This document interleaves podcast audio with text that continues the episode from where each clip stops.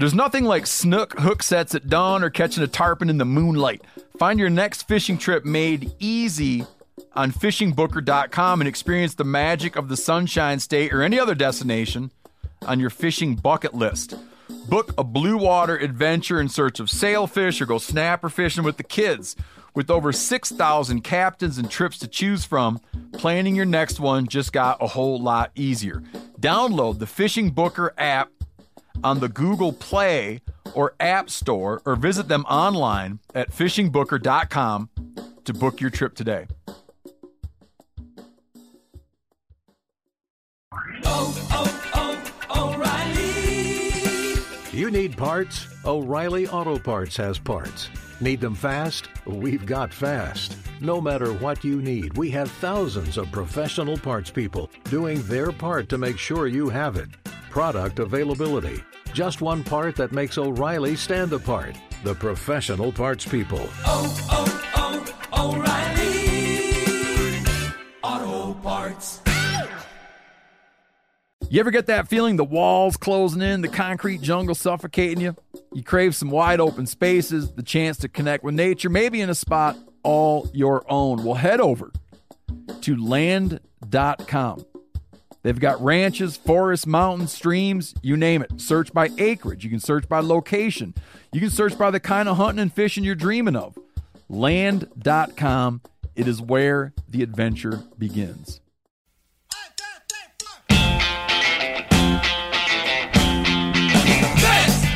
You've been a fly fishing guide. Yeah, I was a fly fishing guide for seven long days.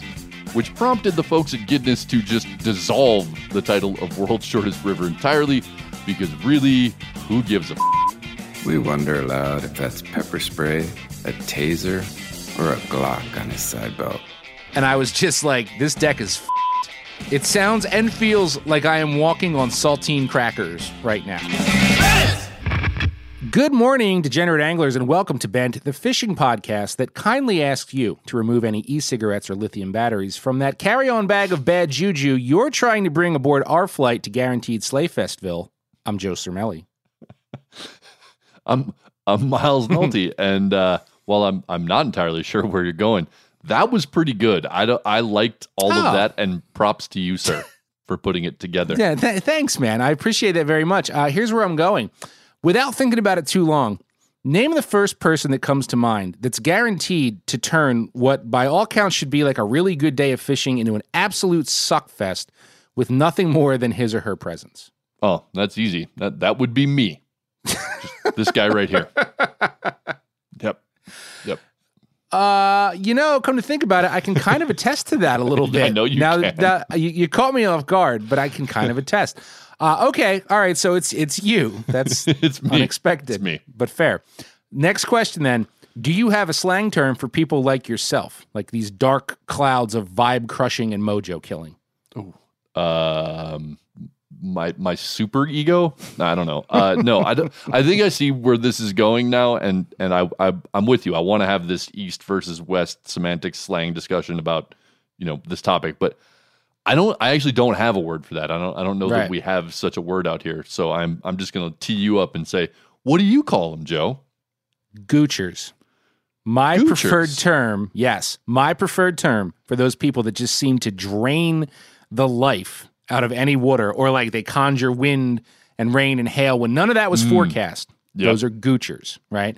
And I did not invent the term. I actually heard it on a party boat years ago. And believe it or not, it has an interesting origin that fits bent to a T. It just, it's just, it's so bent. But I'm going to save that for today's weekly word segment, right? But I do think it's important to point out that while it might be easy to say, well, well, stop fishing with these people, stop fishing with Miles if he's a do that. goocher, right? don't do that It- you're not bad folks. No. Right? Like all, or, or at least most of the goochers I know are people that I enjoy. Like I, I want to fish with them. I want them to hook up and have a great day. But despite me saying, well, this time will be different. This can't possibly last forever.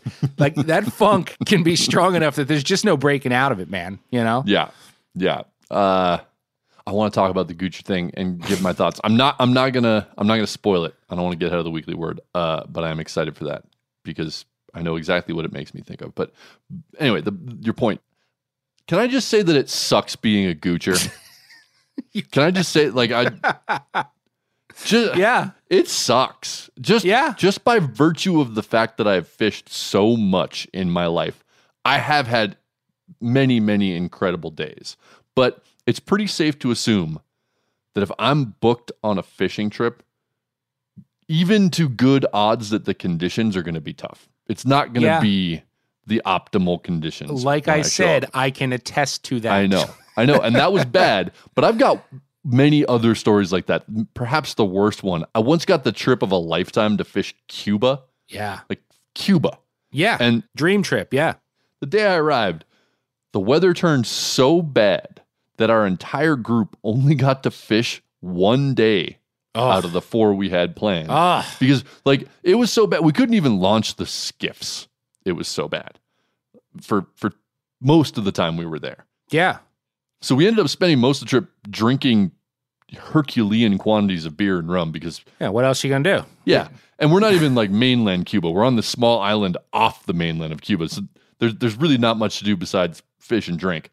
I I had a blast, but I went there to catch stupid tarpon, not get Sure. sloppy on a beach. right? Yeah. and and I shouldn't complain.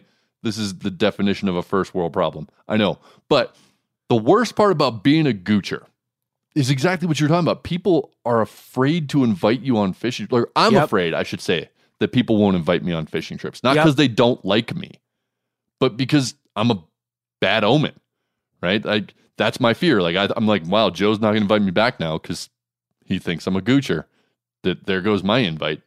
Anyway, Well, I just, I'm I just assuming- the the the, th- the thing is right with, with goochers. It's you're not a goocher if the bad luck only extends to yourself. Like everyone else is whacking them and you're not. A goocher brings down the whole tribe, man. That's the problem. That's what I'm talking about. Yeah. I know. I know. But enough about me. I'm assuming that you have a favorite goocher that runs Oh. in your circles. I do. I absolutely do. And uh, he's my dad. And he listens to all these shows. So I will hear about this, but even he won't deny it. Like if he were joining us as a guest right now, he'd be like, "Yeah, he's not lying." Like I, Yeah. you know, I, dude, I could hammer fish on Tuesday and have identical conditions Wednesday. Get him out there, and we won't touch a fish. Or we'll we'll just get one where I got 100, like at the zero hour, like just Right. before dark. Like, oh, there's your one, and it's maddening. And this has been like this for years, right? And he's the worst because he's a freaking multi-species goocher.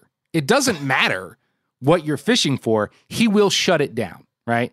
And uh, because I would actually say, I'm curious if you agree, it's more common to be a species specific goocher. Like, frankly, first of all, we all have a little goocher in us from time to time, right? But I consider myself like a full time musky goocher. Hundred percent, Yeah, no Right? question. I, I, it doesn't matter how good the, the fellows were doing last week. I will shut it off. Okay. Um, and I even once had a buddy. Note I said once because we're, we're really not boys anymore. That I accused of being a tuna goocher while seventy miles offshore, and he was so offended and adamant that he was not the gooch that he he kind of stopped talking to me. Anyway, So Really? look, yeah, and and and so you'll hear more about my dad's goochness in that aforementioned weekly word segment. I'm not done with him yet. Just Yeah. so so he knows, Dad. That for the back stepping back though, that former buddy of yours needs to have thicker skin. Oh, totally. I'm, I'm sorry. Like Yeah. the best the the real goochers, the good goochers, we own yeah. our Gucciness. yeah. Like like your dad. Yeah. Like myself. And speaking of your father, I'll bring it back to that. I, I do have a little advice for him. My advice to him is to arm himself with a selection of lures from our good friends at 13 Fishing. I personally suggest My Name's Jeff, which comes with a proprietary anti gooch force field cooked right into the plastic. Yeah. so now now he's gonna call me and be like, give me some of them Jeffs that Miles was talking about. Like he, I have to be the supplier. He's not gonna go out and look for that. Uh, but anyway, that's a terrific suggestion. And the actual name of these four inch floating swim baits, right, is my name's Jeff. They named Yep. the damn lure My Name's Jeff. Yeah. And we love that. We've said how much we love their names. I also really like the lure because they, they got a hollow belly. There's like a little air trapped in there. Mm-hmm. So they fall a little slower on a jig head, rise a little higher on drop shot. Keep that in mind. It's good stuff all around. It. Like it. It's great stuff. And here's some more great stuff. We are going to move into smooth moves. And joining us today is our good friend and very accomplished photographer, Brian Gregson. Now, this was recorded, I believe, while you guys were in Ohio shooting Yep. Das Boat. That's correct. The Das Boat Sessions. Yes. Yep, yep. And this is, I think, almost certainly the shortest smooth move we've ever had, mostly because Brian prefers, he likes to be behind the scenes. Yeah. He wants to be behind the camera. He, he makes the media. He doesn't like doing it. He hates being on podcasts. And he nearly stopped being my friend when I wrote a short film about him some years ago, which is a good film. You should check it out. Anyway, he got over that and he'll get over being on our podcast because we needed him. Yes, His we did. story fits our theme this week. And I'm going to call it like a cautionary tale for all us goochers out there. The first step toward turning your luck around might be admitting that you are bad luck. You got to be self aware and maybe a little more in tune with your environment, which the subject of this story really doesn't seem to be. Why did you do that? Why? Why did you do that, Karen? Oh my god. Sitting down today in the great state of Ohio on the, it's not really a set of Das Boat, is it? I, I guess it could be a set. Yeah. But I'm sitting here with uh, my buddy Brian Gregson, and there's there's so many things you do. I don't even know how to set you up. Like you're a badass photographer, right? I do, I, yes, I shoot photos. Every, yeah, you have one of those Kodak disposable cameras, right? yes. Yeah, yep. Uh, you've worked on a commercial tuna boat. You've been a Yeah. fly fishing guide.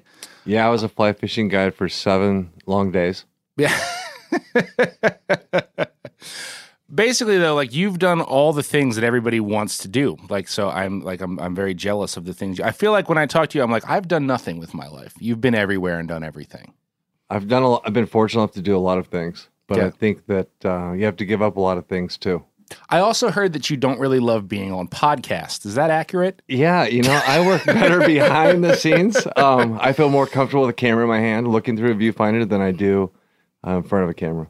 Okay. Well, fair, but so that that noted, I appreciate you doing Bent. I appreciate this is this is I'm I'm proud because people have like tried to get you and you're just like nah nah right. Right? Yeah, I had one one friend talk me into it, and I there was no way out of it. I was cornered into it, and I did it. But Well, I mean, we're, we're uh, staying in the same the place part, for s- yeah, I say we're staying in no. the place for it's five days. So like, you can't say no because every day I'll just be like, you're coming upstairs and sitting down, and we're doing this. Um, but uh, you you know what Smooth Moves is all about, right? Yes. So because of all the different things you've done, this smooth move could come from any aspect of all these cool things you've done with your life. So I'm very excited because I have no idea what you're bringing to the table, right? So Yeah. the floor is yours, man. Hit me with a smooth move. Well, you know, over the years, you see a lot of smooth moves. I'm fortunate enough to spend my time with a lot of anglers and guides all over the world, Yeah, and you hear all the smooth moves. right. Um, and one that kind of stands out, So this didn't happen to you. This is a No, smooth. Okay, that's yeah. that's fair. That's fair. Um, you roll with it.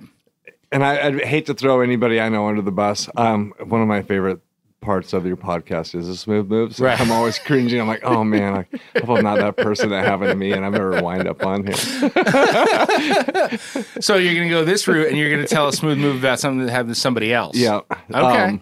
but it was it was a good friend of mine, the guide in the Caribbean, and had a new angler in his boat, and his first time to Belize. Mm-hmm. Very excited, very smart person on paper.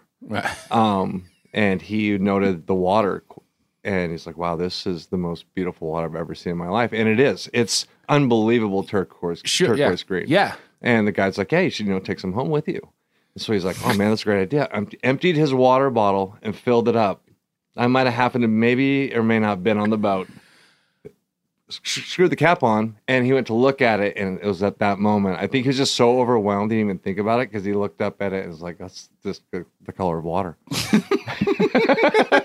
So what gives it the color is the bottom, right? but you know, first timer, smart guy on paper, but maybe not so. Uh, The clincher there is just. I'm sure it was suggested in that perfect like.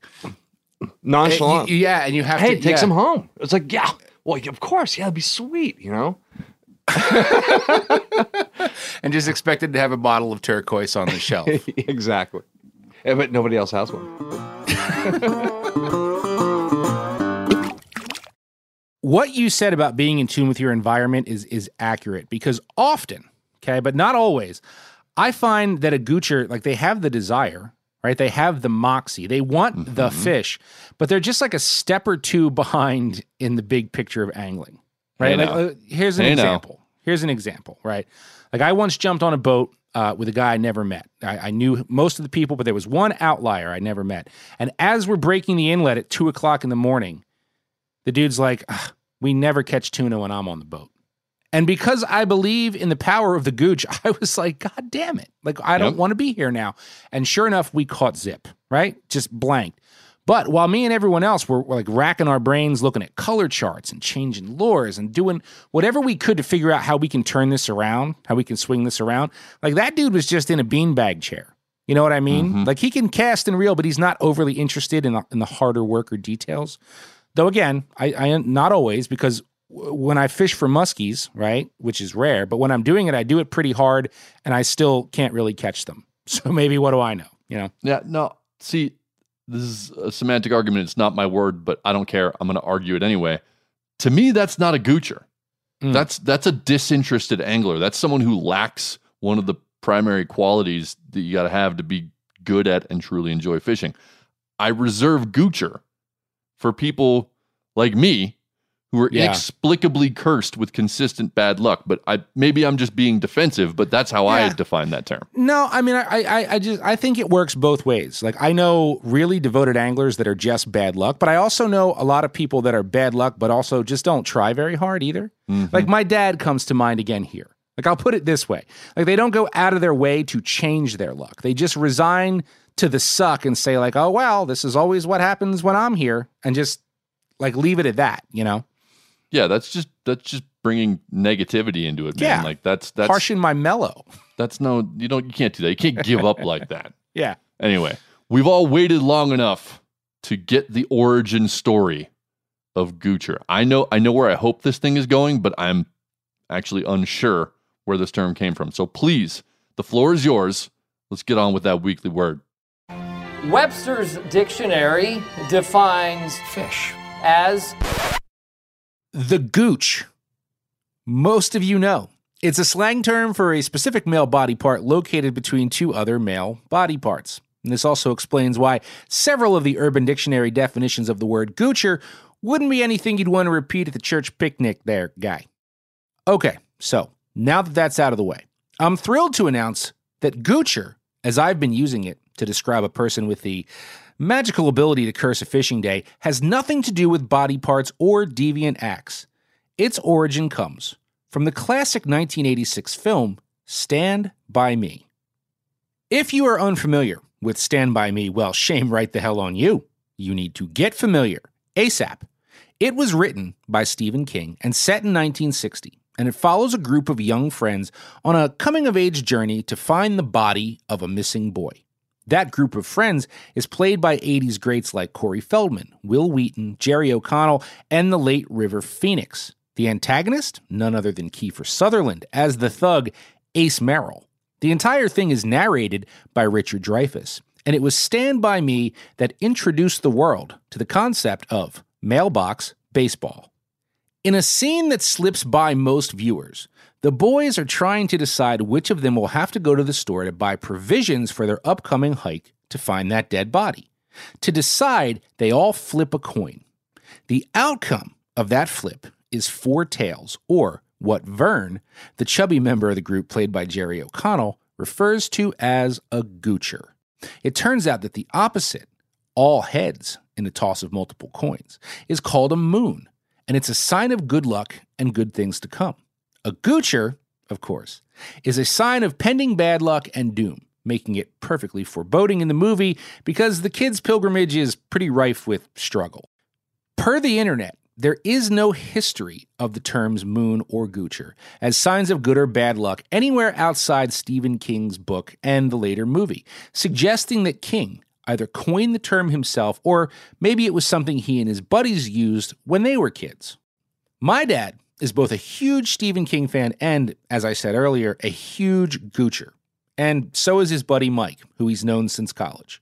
Mike's inability to catch fish is semi legendary, and I've been hearing stories about it since I was 10 years old, which is right around when Mike and my dad first started taking me shad fishing. As it naturally happens, nowadays, I'm the one taking my dad shad fishing. And nine times out of ten, because he's just like a Goochosaurus Rex, the fishing is extremely tough. Mike is such a gooch that he couldn't even get on my boat, let alone catch anything. Literally, every single time I set a date to row Mike and my dad down the river, weather or high water or COVID or something forced us to cancel the trip. I'm not even kidding. This went on for three years.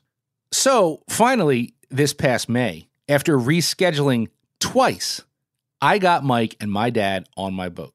It was a beautiful afternoon, though very late in the shad season. So late, in fact, that my expectations were about nil. But much to my surprise, we positively whacked them. It was so good, I could only set two lines instead of four because I just couldn't keep up. Those old timers had the best day of fishing they've had in years, maybe decades. I mean, hell, they're still talking about it to this day.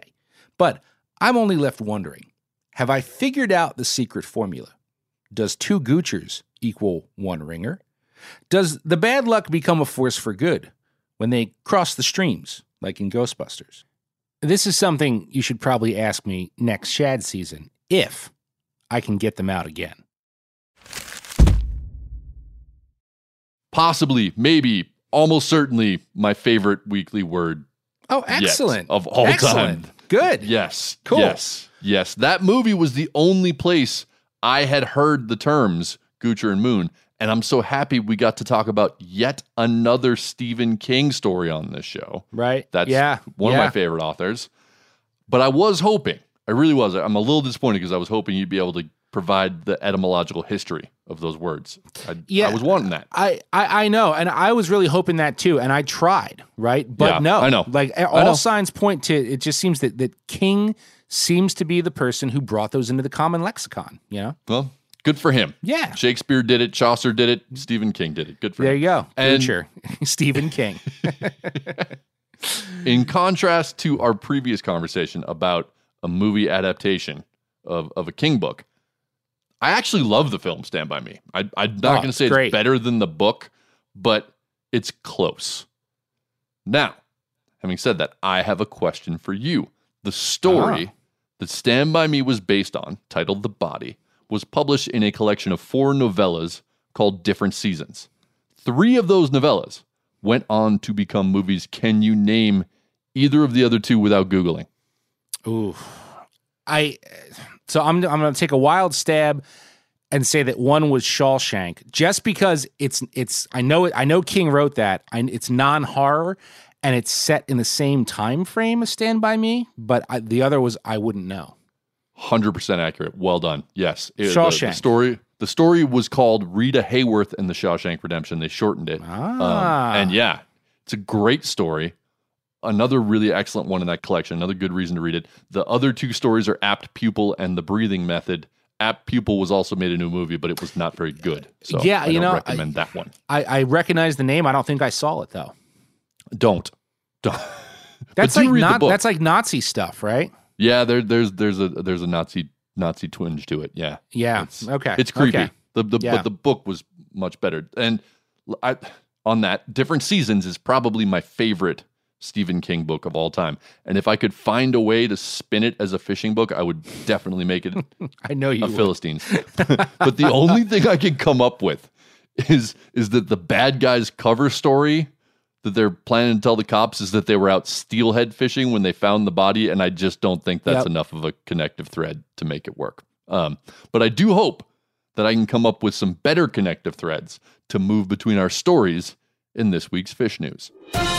Fish news. That escalated quickly. Okay, so in case you weren't paying attention to my and the Meat Eater social channels this week, episode one of Das Boat Northeast, which would be Das Boat season three, is now live. And guess who took over hosting duties this season? Miles, any thoughts on that? I mean, who could it be? I can't imagine. The the, the choices are endless. Is but it the is answer it Phil? it's it's not Phil, although I would watch the shit out of that. um, the answer would be me. I am now the Oh. host of Das Boat. Yeah, so super pumped and honored to have Das Boat, which of course existed long before I got to Meat Eater, right? honored to have that happening on my turf. And as we've hinted at on the show, you're going to see a whole bunch of bent regulars in Das Boat this season. It's true. And let me just say, I am so happy that you wound up with the hosting duties. on It's cool, one, man. I spent, as you know, years of blood, sweat, and tears working on the show, helping Yep. bring this thing into existence, writing it, producing it. And so to have you take over the helm, shall Yes. we speak, of the hosting duties just makes me really happy. And you're not alone. Like you were saying, uh, our, our good buddy, Staten Island's native son, Frank Crescitelli, plays a major role. He's he's the boat fixer. I Yep. think is the way we, what what you called him. Yeah, which is accurate. Which is accurate. Uh, and let me tell you, I don't think there's ever been a Das boat in the history of Das boats that's required more work and effort than this one. No, no. True facts. True facts. So this year, right, we're running a 19 foot 1973 Mako center console. And while that's a classic, super classic Northeast boat, Yeah. uh, it's also the kind of boat that guys want. They want these older boats to restore them and make them perfect again. Thing is, most of the time when you find them, like on a front lawn in Delaware, like where we found ours, she's got issues. Yeah. And and we weren't spared any of them. We were not spared any of the issues. I was there on the ground when we found it, and I was just like, "This deck is f***ed." like it literally. It sounds, it sounds and feels like I am walking on saltine crackers. I right now. actually, you called me in Yeah, that I- moment. I was like, dude, I don't know. Dude, I don't know. I don't know if we can fix that. Should we do it? And it was insane, right? But also, you have to consider finding a used boat right now on a tight budget. It's not super easy. Okay, like it's. No. it- I think I actually think it's getting a little better. But going back to last spring, early last spring, there were not a lot of great used boat options. There were no Plus we had- boats. we- yeah, and we had this tight budget. So Frank and I looked at this thing and we just kind of said a prayer and and went for it. Gave the man his money. Uh, but damn it, we whipped her into shape. You we did. Yeah. You did. And and beyond that, I mean, beyond that whole origin story of the boat, uh, the saga Oh. of this season Hmm. is is impressive. And so are the results. Right? The season kicks off with you chasing stripers with old Cal, Ryan Callahan, before embarking on a 2,000 mile adventure around the right side of the country. Fisher caught. Uh, Oliver Nye gets on board at one point. Our buddy Jay Siemens makes an appearance. We even put Ross Robertson on the damn thing this year. Yeah. Maybe against our better judgment, we did that for some reason. I kid, I kid. Of course, we had a great time. Uh, who else? Blane Chocklett gets in Yeah. on the action. Yeah, Brian Drossi, Christine Fisher, and despite how exhausting truly this season was to put together, I had a lot of fun, and I really hope you guys follow along for the next six weeks on the YouTubes. There's going to be we got snakeheads, we got cobias, we got walleyes. If you're into that, Meh. if you're into Meh. if you're into the walleye thing, you know, kidding. It's all good shit. It's it's is. really came together well. It is. It is. It's really good. Uh, but now let's get into the this newsy goodness that we got going on. As a reminder, this is a competition. Joe and I do not know which stories the other one is bringing to the table. And at the end of it, our auditory Dalai Lama, Phil the engineer, will find a state of grace and decide which one of us will attain enlightenment. Mm-hmm. And this week, you have the honor of starting us off. I hope I hope you brought some good stuff. I'm looking forward to it. What have you got? Maybe I don't know if it's good. I just don't know anymore. I just kind of never know. for it. I never know anymore. Uh, anyway, so here you go. Listen up, hockey fans, because this one is for you. really? Uh, and, and yeah, yes. And just a quick side note: um, while I've never really been a sports fan, I think I've said that on here. Like I don't watch football or baseball. I just really don't give a shit. In my youth, I was a pretty big hockey fan. Hockey was my you thing for a that, while. yeah. I think Um, you've worked hockey into fish news in the past. Anyway, I, I think so. Yeah, I was a big San Jose Sharks fan. I also loved the Florida Marlins. If you see where I'm going here. Mm-hmm. However, I was an LA Raiders fan because the Dolphins, as we all know. so anyway, nicely done. anyway, nicely done. turns out hockey goalie Pete Peeters, and I love that name, Pete Peeters. What a great name. He is a very passionate angler. Now, Pete Peeters was an NHL goaltender in the early 1980s. Matter of fact, he won the Vezina Trophy for being the best goaltender in 82 83 when he played for the Boston Bruins. His real claim to fame, however, and this is, I love this so much, was that he was in goal for the Philadelphia Flyers in the 81 82 season, which was the season when Wayne Gretzky was striving for a 50 goal season, and he scored goals 46 through 50 on Peeters in Oh. the same game. Oh, that's not what you want to be known for. Peeters is also quick to brag that the first goal Mario Lemieux ever scored in the NHL was on him. So I like this guy. Like this is the stuff like when you meet him, apparently he talks about, right? And I'm like, dude, that's awesome. I appreciate the Peeters, humility. Yeah. I, I, I I love it. I love it. So anyway, I explain all this because Peeters likes to joke that he's the one that made Gretzky famous, right? By letting in goals 46 through 50 in a single game. And now he's telling fishing guide Kevin Estrada that he's done the same for him. He's made him famous too. So not long ago, Peeters and some buds chartered Estrada to take them out sturgeon fishing on the Fraser River. Peeters and his crew ended up reeling in a white sturgeon bigger than any recorded in modern history. The fish taped out at 11 feet 6 inches, and Estrada estimated the weight at just shy of 900 pounds. Now, I don't know if you've seen the photos of this fish, if they've, if they've crossed your desk. I, I have. But I will admit that I've seen this. It's frightening, dude. It's so big, like it doesn't even look real. I mean, the head on that fish, it's it's just nuts. Now, according Yeah. to the story, right, it's definitely a British Columbia provincial record, and Estrada claims to be reaching out to Guinness about the catch, but it's not going to qualify for a world record because Peeters traded the rod off with with his buddies a few times. Got right? it. Okay. So Estrada has been fishing the Fraser for 15 years. They actually talks about him crying in the article while he talks about it because he's like, I've never seen a fish like this, and he absolutely credits this with some pretty strict conservation efforts. Right, like sturgeon Yeah. have been catch and release only on the Fraser since the early 2000s, um, and it's very likely that this fish is well over 100 years old. Right. Um, now, I assume that they're saying this is the biggest sturgeon recorded in modern times because I guess, because I I feel like I've even seen stuff like this, you probably have too. While some photographic evidence exists of fish this big or bigger, like a lot of what I've seen is grainy black and white photos probably taken 100 years ago themselves. You know Yeah. what I mean? Like way back in the day. So, in a sense, seeing a fish like this, at least this caliber of sturgeon, it's almost like you're seeing a fish that people kind of think doesn't exist anymore. Like it's extinct. You know what I mean? Like to see one this size in the flesh. Um, and in the story, Estrada says other anglers over the years have made claims about catching fish this size, but and this is it's fairly vague, but I, I think I have a handle on it. Like after careful examination of these photos, they were all discredited. So you know, guys like ah, I got a twelve footer here, and you know it's all about the angle or whatever. And then Right. experts look at these and do the proportions, and they're like, ah, that fish isn't as big as this guy is claiming.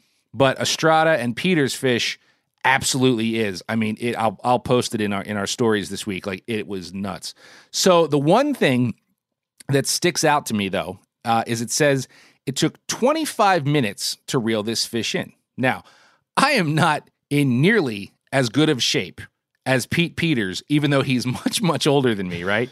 But I've caught these fish on the Columbia. Have you ever fished for these fish before? I had These never have. sturgeon? It's a bucket list for me, but I've never Okay. done it. all the ones we caught in three days were like 150 to 300 pounds was probably the biggest Mm-hmm. and they all kicked all of our asses for significantly longer than 25 minutes so i would love more details on that I, like maybe it was so old and you figure it had to have been caught more than once being that old it was just like get it over with like All reel right, me like i've been here i've done this before um, so that was like the only discrepancy. I'm like 25 minutes. I fought one of these things for an hour and a half and thought I was going to die. Still, incredible fish. Really speaks to what conservation measures like that can do. Um, it's just, uh, yeah, I, it's, it's like it's frightening. Its head is so it's just massive. It is Massive. gargantuan, and it's Yep. true. And you know, we we pride ourselves on being nuanced enough to to talk about catch and release as not a monolith. Like catch and release is important Right. here, and other places it's not. I think this is a great example of a fishery where it is important. These are Absolutely. old, long-lived fish that don't spawn every year. Catch and release really matters for fish species like this one. Mhm. My first story also is a record story, but Ah. for a very different kind of fish that uh, for which catch and release also matters, but maybe not in the same way. Uh, also, I just want to say I, I don't know which of my stories to run into because you set me up for segues to both of them, but I'm just going to go with this one. I hope you have another Ah. Guinness record reference for me to set me up on the next one. Oh no, not at all. My next story is terrible. So, as I'm sure everybody who's listening has noticed, I know you have, over the past couple years, New York State fishing records have been falling like the clown in Billy Madison. Hard, fast, and in bizarre, confusing, and strangely entertaining ways. Hey, kids, it's me. I bet you thought that I was dead. But when I fell over, I just broke my leg and got a hemorrhage in my head. A couple weeks ago, Roy Isaac of Albany landed a four pound, seven ounce crappie, breaking a 20 year standing state record by more than half a pound. This is at least mildly noteworthy because new records usually eke past the previous mark by like an ounce or two. And in this case, the new record adds one sixth of the body weight to the previous. In a fish as small as a crappie, that only amounts to a little more than a half pound. But for the size of the fish, it's a huge leap. Like to put this in context of another game fish we've been talking about a lot lately, if this had been a tarpon bested the current record by the same percentage of body mass, the difference would have been 47 pounds. right. So- yeah. Yeah. Percentage wise, it's it's a big jump. Mr. Isaac was fishing Sleepy Hollow Lake in upstate New York. From what I could gather in some basic internet research, Sleepy Hollow is best known as a bass fishery, but I think that says more about our collective obsession with bass than the actual quality of the fishery, at, least if we're talking trophies. Seems like the lake is overrun with stunted largemouth, as in like 50 to 70 fish days are common, but they're Sure. almost all 14 to 15 inches. Sure. Sure. More interesting to me, anyway, Sleepy Hollow is a giant crappie factory.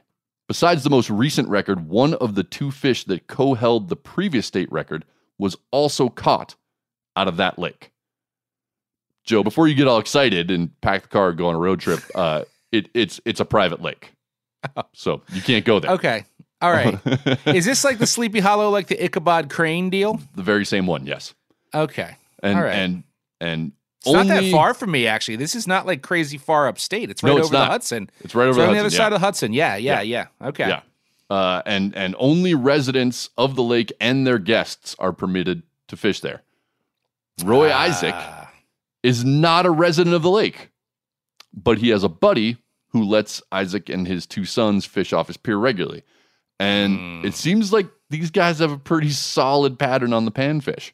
For four weeks in a row, Isaac and his kids have been getting into bigger and bigger crappies. He told Field and Stream, quote, when I went out there four weeks ago, I caught a one pound seven ouncer and said, wow. Next time, a two pound 10 ouncer. And then the following week, a three pound 10 ounce fish. Finally, he landed the state record. We have already debated the issue of private lakes and records, so I'm, I'm not going to get into that again. And frankly, that's not the most interesting element of this story to me. Sleepy Hollow Lake has populations of both black and white crappie, as Mhm. well as hybrids.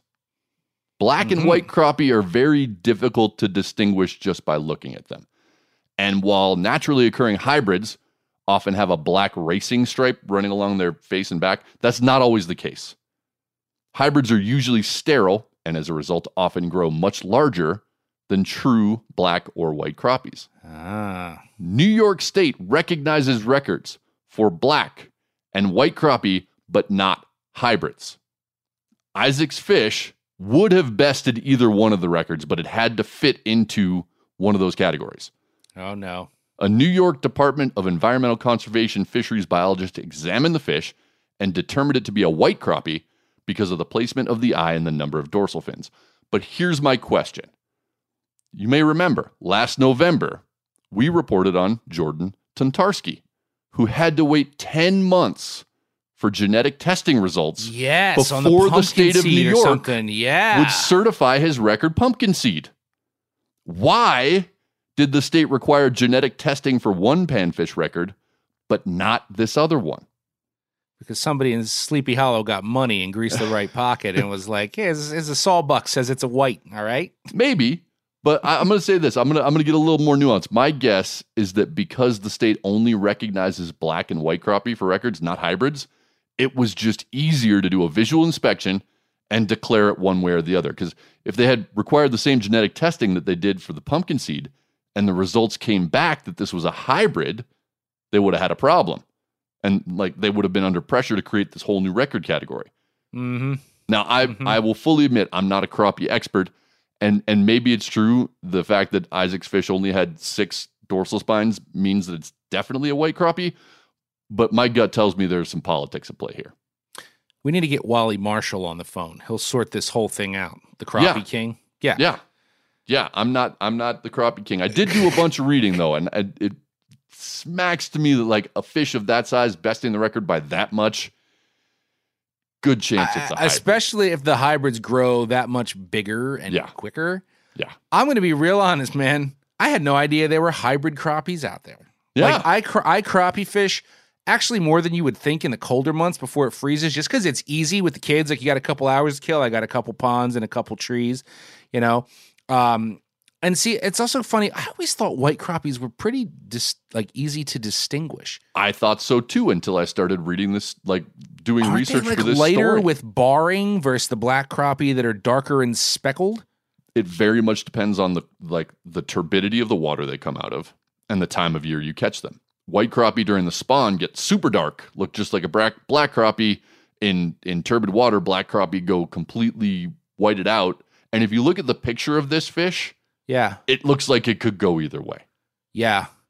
I'm certain because our, our listeners are good like that. We're going to hear from some some crappie people. Yeah. And and and and I encourage that. Let us know because wh- I I mean, while I think it's fascinating, look for better or worse. Like I know there's like crappie crazy people out there, and there are like crappie destinations, and that's a huge scene. But for me, I, I just like that's just the thing. Go down the street and catch a couple of here and there. So like I And just don't tasty. know that. Yeah, they're, yeah. I just don't know that much about crappies.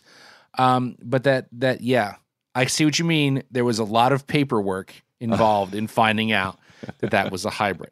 Yep.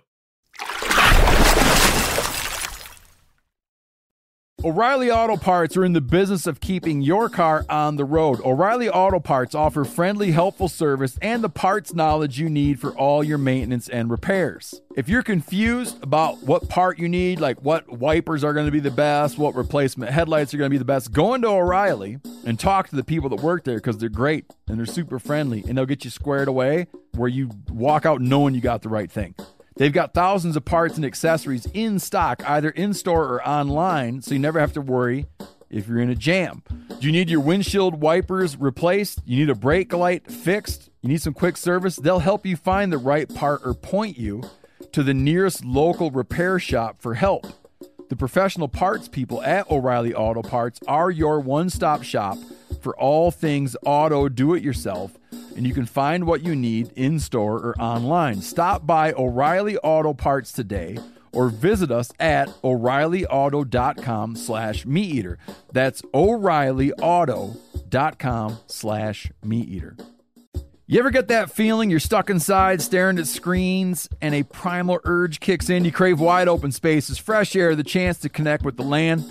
Well, maybe it's time to find your own piece of the wild, but searching for property can be a maze. That's where land.com comes in. They got millions of listings across the country, from mountain ranches to hidden fishing holes. Their search tools are like a seasoned guide helping you narrow down what you want. Land.com isn't just about buying and selling. It's about finding a place to hunt, fish, explore, or simply sit by a campfire and listen to the crickets. So head over to land.com today to turn one day into today because trust me, there's nothing quite like the feeling of standing on your own piece of earth. There's nothing like snook hook sets at dawn or catching a tarpon in the moonlight. Find your next fishing trip made easy on fishingbooker.com and experience the magic of the Sunshine State or any other destination on your fishing bucket list. Book a blue water adventure in search of sailfish or go snapper fishing with the kids. With over 6,000 captains and trips to choose from, planning your next one just got a whole lot easier. Download the Fishing Booker app on the Google Play or App Store or visit them online at fishingbooker.com to book your trip today.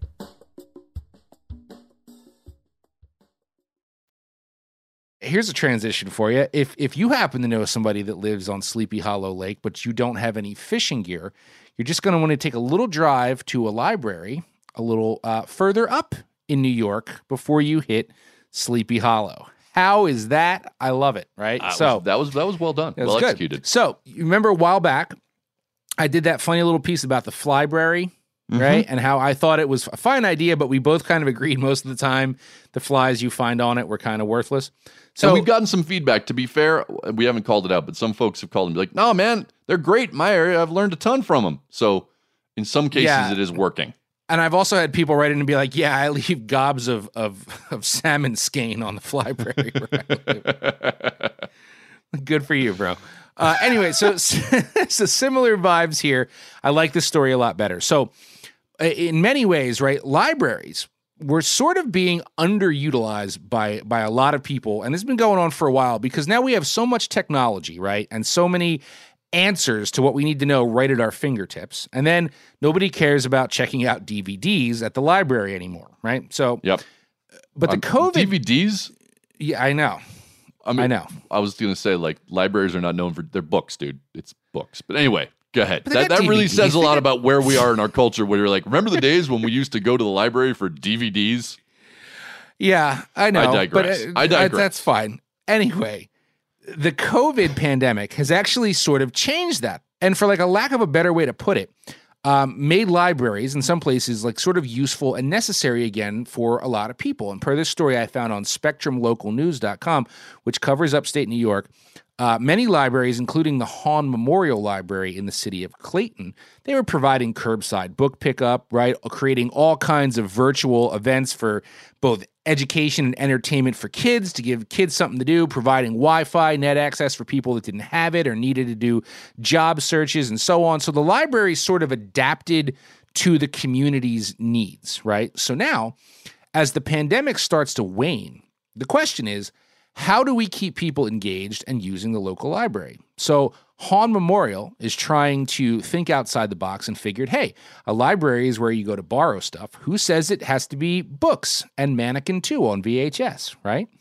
uh, so, it, it, it was one of my favorite movies. So, it just so, I can't wait to hear from all the Mannequin 2 people. Mannequin 2 on the run for the win. So, it just so happened, right, that Clayton local Joe Chrisman who is a big time angler, had a garage full of gear he wasn't using. So he donated a whole bunch of tackle and combos to the library. So now you can go to this library and sign out fishing and safety gear just like you would a book. They've got life jackets, right? There's a big ass landing net on the wall with a little tag on it, smattering of, of uh, rods and, and boxes of lures. Uh, now, the town of Clayton sits right on the St. Lawrence River. So it's definitely a fishy area. And I got to say, I love this, right? Not even not even kidding. Like I might reach out to my local library because you've seen the amount of shit in my garage, and I could definitely thin out the herd a little bit, right? So I commend this a thousand times over, but I wouldn't be me if I didn't have like some shithead comment to make. So of course. like look looking at the rod and reel selection, there actually there's a couple of pretty nice newer Shakespeare combos, right? Um, pretty good stuff, full of line and all. But then there are also what I would guess are some remnants of Joe's garage, like the kind of stuff you'd see piled into that old garbage can at the flea market table, just like odd rods, just like spewing out of a bucket or something. Yep. Um, and there's just like the, you know super crusty, perhaps missing a guide. There's like ten wraps of old bone dry mono on the reel, and I laugh at this not because of, of the donation, because good on him, but because if I were the librarian working there and someone came in looking to rent out a, a rod and some tackle, I feel like I'd have to sort of profile like a little bit and like try and gauge how likely this person is to steal the tackle or how careful I think they're going to be with it and be like, here you go, bud. Like you can have the Garcia 300 spinner with the broken anti reverse loaded with the Dacron and paired with this beat up conventional party boat rod, right? Yep. So the promoter of fishing in me loves this. I love it. But the serious fisherman in me that has spent plenty of time with true rookies, as have you, is like that shit's gonna get broken. Like regard like or return in just a hopeless bird's nest situation or, or yeah or just with zero of the spinners and frogs Yeah. that they checked out along with the rod. Um i mean come on like even if you even if you know what you're doing it's just what happens to fishing gear. Pretty much every piece of fishing gear i own i consider temporary because it will meet its end eventually. One day it will it will just not come home Um, so, regardless, the Hawn Memorial Library is making an effort to provide this gear for anyone that wants to try or maybe can't afford fishing gear. And that's, I love it. Super cool. The one hiccup that they didn't address, though, uh, was licenses, right? And I'm, I'm sure they have it figured out, but uh, the library is literally across the street from the water. But like if you're popping in to return all those goosebumps and want to chuck a spoon for trout across the way, like you still got to have a license. So I don't know how they handle that. I assume they tell you that. Anyway, I'm going to make it my goal to reduce the books in my local library by at least 50% and just turn it into a tackle. The trout magnets and surf rods for everyone in the Joe Cermele wing. Great story. Have we Small- have we not have we not proven that fishing gear and and books can coexist? Like have we not like uh, there's one thing I hope we've accomplished. It's that you don't have to remove the books for your fishing gear. Well, gear. isn't it a funny image though, to have coexist. I'm kidding, and you know that. I know, Wouldn't I it be funny to think of some dude coming in and be like, "I'd like to rent uh, one of your rods and appropriate lures, and do you have any books on fishing?" like just like the whole package in one Saturday Yes. afternoon. Yes, You know what that I mean? That would be great. And you know what? I think I have a solution to the problem that you put up. Oh, here we go. Do it. here's here's what if I were running that library, which God knows I'm not, but if I were, were running that program, there would I- be wait, hang on. I gotta, I gotta stop you and say, I could see you running a library, but being very disgruntled. Like Oh. you want to give Oh, people the God. best literature, and they'd come in and just be like, "You got Fifty Shades of Grey," and you'd be like, No, "No, no. you don't want that. I'd, You I would the be Stephen the King soup book." Nazi. I would be the soup Nazi of the library. No books for you. no, But in, in to figure out the the fishing rod problem, it's it's just it's easy, man. You have an age cap, right? And Yeah. and that also solves your license problem. I don't know, it's different in different states, but usually you got to get to a relatively ripe age before you need a license. it's If you just fourteen here. Yeah, I think it's 12 here. You just you just pair those up, man. If you're if you're too old to fish without a license, you're too old to rent the library's fishing gear. Very there simple. you go. That's There how you I would deal with that. Yep, yep. I think that we're gonna we're gonna move from a story about ways to make children happy to a story about making children cry. Giant Springs State Park is a little known attraction here in Montana. It's located just outside of Great Falls, and and honestly, it's not the kind of thing you would travel interstate to see or even intrastate. But for locals in the area, it's a cool spot. Giant Springs is named for, well, the, the giant spring that bubbles up out of the ground right next to the Missouri River. The Lewis and Clark expedition noted this feature when they passed through it in 1805, and for good reason. It's one of the largest freshwater springs in the country, pumping out 156 million gallons of water each day. It's almost as much as Poland Springs. Very close. Very close. Giant Springs was also the site of a world record controversy. Hmm. The springs feed the Roe River, which flows a whopping 201 feet before hitting the Missouri. In 1987, a fifth grade class in Great Falls launched a campaign to get the Guinness Book to recognize the Roe as the shortest river in the world, a title that was, at the time, held by the D River in Oregon, which stretches 440 feet. After two years, the campaign was successful. But the people of Lincoln City, Oregon were not happy about their local river losing its uh It's, it's, a, it's a major award. Of course they weren't, dude. That's like that's that's ten T-shirts they're not selling next year. You know what I mean? It. I get it. so the folks in Oregon remeasured the D, deciding to end it at a new terminus, which they declared was the point of extreme high tide, and coming up with a new length of 120 feet. The two western towns engaged in a short but heated public debate, which prompted the folks at Guinness to just dissolve the title of world's shortest river entirely, because really, who gives a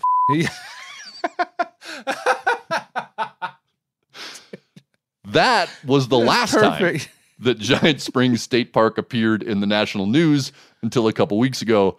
And while fifth graders campaigning to get their local river inducted into the Book of World Records is cute, this news story is quite the opposite. In addition to the Roe River, Giant Springs provides water for one of Montana's largest and oldest trout hatcheries, which has been operating continuously since 1928. The hatchery ponds are one of the primary attractions at Giant Springs Park. Generations of kids have visited the display pond where they can see and feed giant rainbow trout, which is why the next thing I'm about to tell you is so sad and infuriating. On August 22nd, some angry incel jumped the fence at the hatchery after sunset and stabbed many of the large fish in the display pond with a knife. Six of the fish had to be euthanized the next day, and numerous others survived but now have large open wounds. A local news story about this included an interview with Hannah Crane, a mom from Great Falls who regularly brings her six year old son to the park to play at the playground and see the fish. In the interview, she said, quote, One of the things he asks when he knows we're coming down this way is, Are we going to see the fish? I was trying to explain to him there's not going to be as many, they're not going to be as big as we usually see them, they're not going to be as beautiful and swimming around as much. They're hurt now. okay. I get that was emotional pandering on the part of the journalist who wrote the piece, but damn it, it worked. I was totally on the fence about this story until I read that quote and then thought about how shitty that conversation had to be. I mean, I guess kids have to learn that people can be unspeakably cruel somehow, but six years old seems, I don't know, kind of young. I just, I'm so glad I wasn't in that situation. And I sincerely hope the person who did this faces some kind of consequences. Unfortunately, that person is still at large. Montana Fish, Wildlife, and Parks is asking the public to keep an eye out for social media posts featuring suspiciously large trout and to come forward with any information they may have that will lead to the capture of the individual. I'm not I'm not like mourning a you know six half dozen brood stock rainbows that were already yeah, put out to it's pasture. It's a weird thing. and It's weird thing in that regard. Yes. but the senselessness and downright mean spiritedness. Oh, it's a shithead thing to do. Regardless of their, their me, raceway man. trout, it doesn't make any difference. No, it doesn't make any sense. It's a hatchery pond at a state park where kids go to get excited about giant fish. Who in God's name grabs a knife, hops a fence, and is like, I'm going to get all stabby on these trout? I don't get it. And I hope they find the guy. And if they do, I think they should force him to stand by that pond for the next year and apologize to every kid who walks in to see those fish. That's what I think you ought to do. I mean, I hate to say it. It's either like a raging just psychopath weirdo, or like could this be some like Twelve Monkey style crusade to rid the rid the world of hatchery fish? You know what I mean? Like somebody who just like hates hatchery. You know, they they stocked him over his wild trout somewhere. It happens. It does, but like if that's It's the a case, wild this person doesn't know but- what they're doing because these are the fish that are past their prime. They're not even the breeders anymore. Like they're the the retired breeders. If you want to do something, like go after the fish They're still making more fish. So I, I mentioned recently that I used to belong to a trout club, which is You did. exactly what it sounds like, and it's a very northeast thing to do. I feel so bad. If you can get me this child's name, I'll call our old hatchery and I will have some giant rainbows sent right to his front door. That's what I'm gonna do. you want a 13 pound rainbow that can't swim? I'll get it for you by three o'clock, dude. You know what I mean? Poor kid. Oh, oh, so sad. So isn't sad. it? I- It is. So I think we need to laugh after that one. That was gut wrenching. But here's how we're going to do that. So we're going to go to Phil, uh, see what tickled his fancy this week. And as soon as we're done with that, it's been a while. It's been a while since we've heard from our dear friend River Horse. But we got some sagely wisdom coming at you that's going to lighten the mood after all that giant breeder stock trout death. Miles Nolte, you're the winner. As a side note, I went to Lincoln City, Oregon almost every summer growing up, and I can tell you that they take a lot of pride in their little D River. Uh, Guinness, if you're looking for another tiny D to measure, you can come on over to my place. Oh, yeah, come in. Oh, what's this? For me? Oh, thanks. Okay, it appears I have been fired from Meat Eater. I guess that's that. Joe, Miles, you were a pleasure to work with. Um, if you don't mind, I've actually got a written statement that I prepared several weeks ago in case something like this ever happened. Uh, let's see here. The tides of history are never kind to those.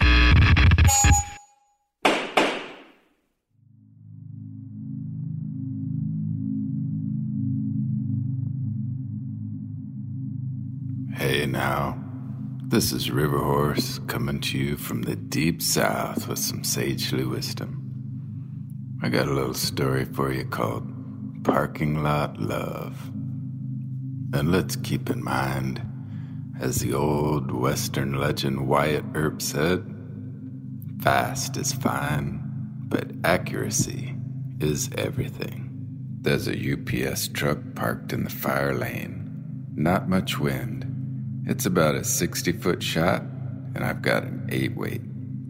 This all started out innocently enough, but since winter, it's been out of hand. It's even worse now.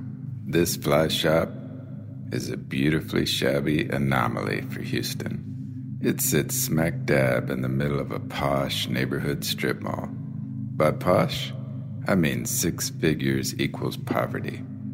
As for all of us, we're lucky to have six bucks in our wallets some days.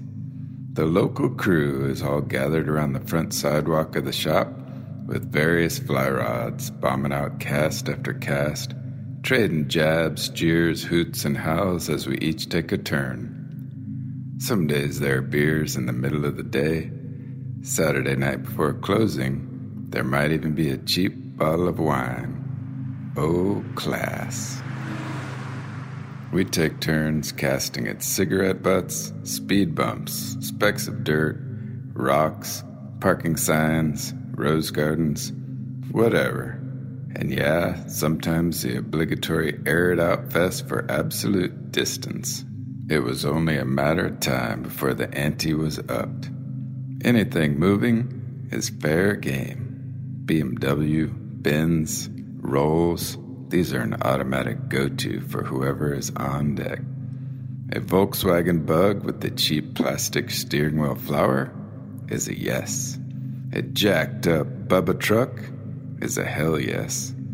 Any vehicle leaving the fur coat store around the corner is the definitive non negotiable yes. A fur coat in Texas? Shameful. Admittedly, there has been a history of wanton recklessness and hell raising getting me in over my head.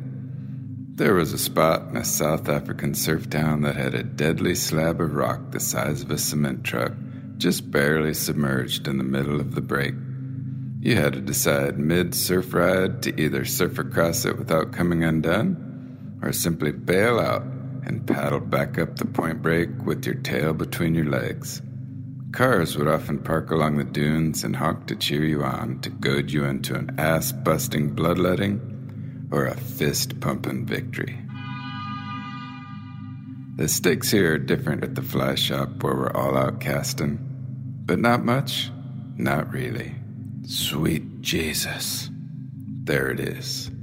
What at first glance appears to be a 200 pound tarpon rolling on the outer sunlit fringes of the hazy concrete just past the jewelry store is the all time moment of reckoning, the ultimate prize.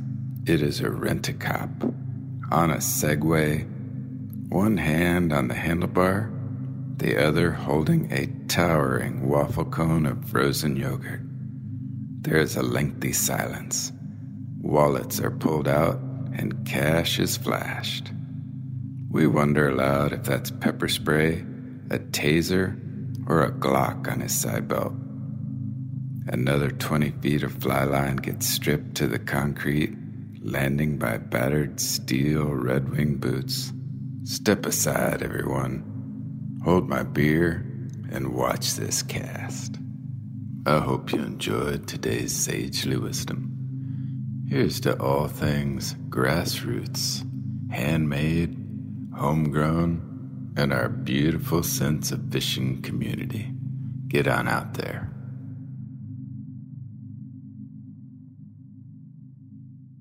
I don't know this for a fact, but I'd suspect that based on on demeanor and, and just the way he carries himself, River Horse is the anti Goocher. Right? I, and I feel like I've Mm-hmm. said similar things about him before. Like you could be clinging for your life to like a pool float in the middle of the Gulf, ten foot seas.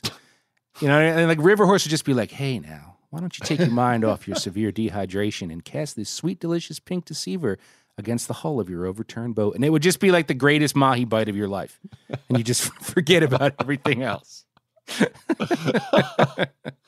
I kind of think, I kind of think confidence is Gooch kryptonite, and Mm-hmm. River Horse just oozes confidence. So yeah, But can just cut in for one quick second, though? Then, now that you've said that, do you lack confidence? I feel like you're pretty confident when you. Go I'm pretty fishing. confident. I, I I I can't explain my Goochiness. It is inexplicable. uh, I, I I know I know for a fact that I'm less Goochy when I'm feeling super confident. For me, man, it's and it's not so much it's not so much about my home waters because Sure. I, I feel like I've fished them so much that it's beyond Goochy. It's whenever I go somewhere else. Yeah. That's that's when the the veil of Gooch descends upon me. right, right, right. That's that's kind of how That's it goes. fair. Yeah. Yeah.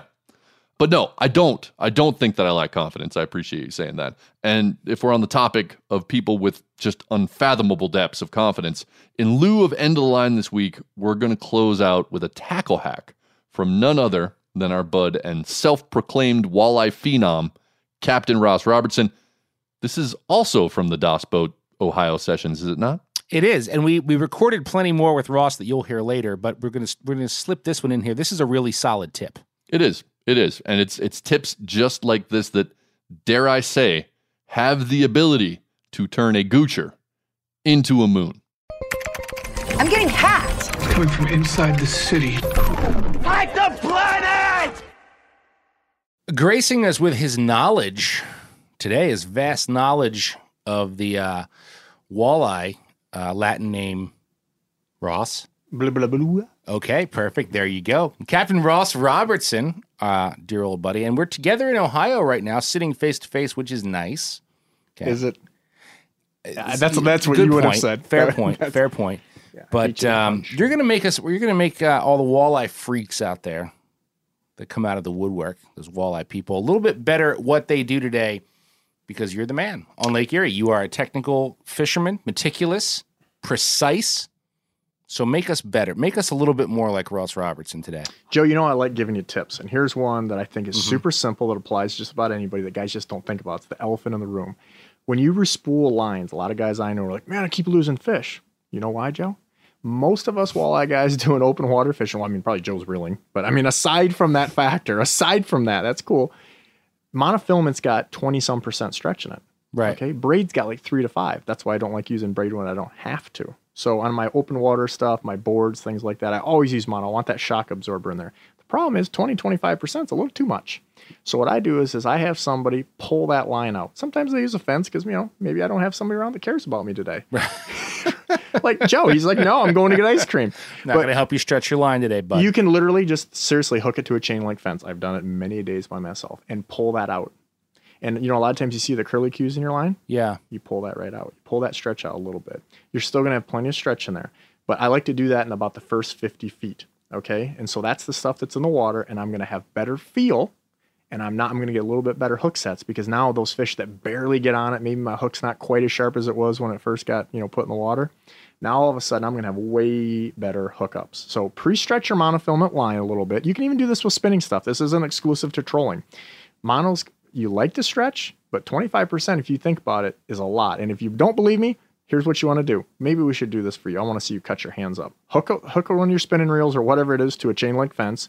Walk back 50 feet, wrap it around your hand. Do the same thing with mono on the other hand. The braid's going to cut you in two. Sure. That mono, you're going to be like, "Rawr, rawr, rawr." sound effects free. I mean, it- you know, you're going to be able to walk back seriously, like seriously, like five, six, seven feet. Right. You're going to pull it, and you're going to go right back, and it's going to go right back like a bungee cord. Right, but I get what you're saying. So the stretch is important in what you do, but fresh line is going to have 25% more stretch than you even want it to have when it's fresh. Right. You know, so many things we do are like, hey, it's it's like a baseball glove. It's perfect right before it's useless. Right. Like Right. you you got to break it in. And and a lot of guys that put that real nice line on there and they get it out there and like you between let's say you're using a board, you've got all that extra stuff in there and you don't realize like those fish are it's gummy mouth. Like they aren't getting the hook in. I know a lot of guys. That's this is a simple tip. I hate even giving it because it's so it's like the elephant in the room. But that little simple fact gets me a lot more fish, and I don't have to wait three or four trips losing fish before that line's broken.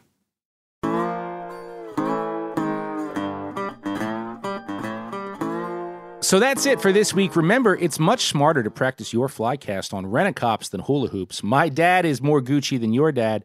Take a picture of that clear blue water because you can't take it back to your office in Sheboygan, dum dum, and stretch that mono so you don't pull a hammy in an hours long battle with a walleye. And uh, and while you're standing by the fence stretching out that mono, go ahead and send a bar nomination, sale bin item, awkward photo, news story, or whatever else you want to bent at themeateater.com. Also, keep using those degenerate angler and bent podcast hashtags on the gram. And why don't you follow those hashtags while you're Yeah. there? Follow them. It'll bring you closer to your fellow degenerates. Whatever you do, do not use or follow the hashtag Gooch.